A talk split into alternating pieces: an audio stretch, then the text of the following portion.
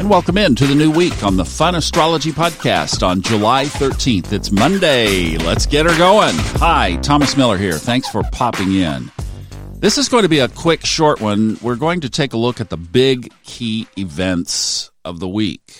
We're starting the week with the moon in the last four degrees of Aries if this for you was a little bit of a punchy weekend and you were feeling some edge and you were feeling some angst, that was the moon spending the weekend in Aries. And of course, Mars is in Aries, and that's the energy that we're going to be feeling on a much more macro level all through the rest of this year.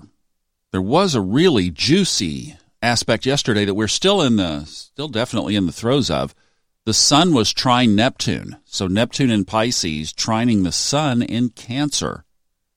So if your intuitive candle was lit up yesterday and today, there's that. And also if your confusion barometer was running high, there it is as well.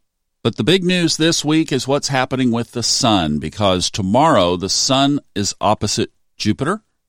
Then Wednesday it's opposite Pluto. And then Saturday, it's opposite Saturn. Kind of like it's kissing Cancer goodbye by opposing the big three over in Capricorn, because then next Wednesday, the moon moves into Leo. We're going to keep this one short today. I won't steal the thunder from each of those moves. And it could be just a package, really, because that is a powerful, what's called a stellium, three planets together in Capricorn. Of course, that's been defining this whole thing all year.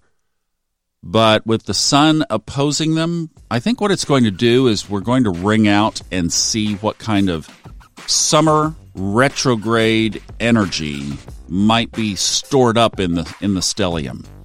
It might just pass fairly um, uneventfully this time because they are all three in retrograde.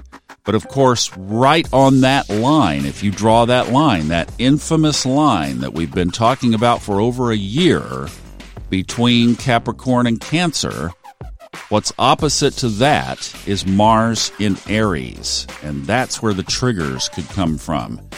In fact, uh, it was a very quiet weekend for this shaping up, for this being just, you know, in its waxing, shaping up phase.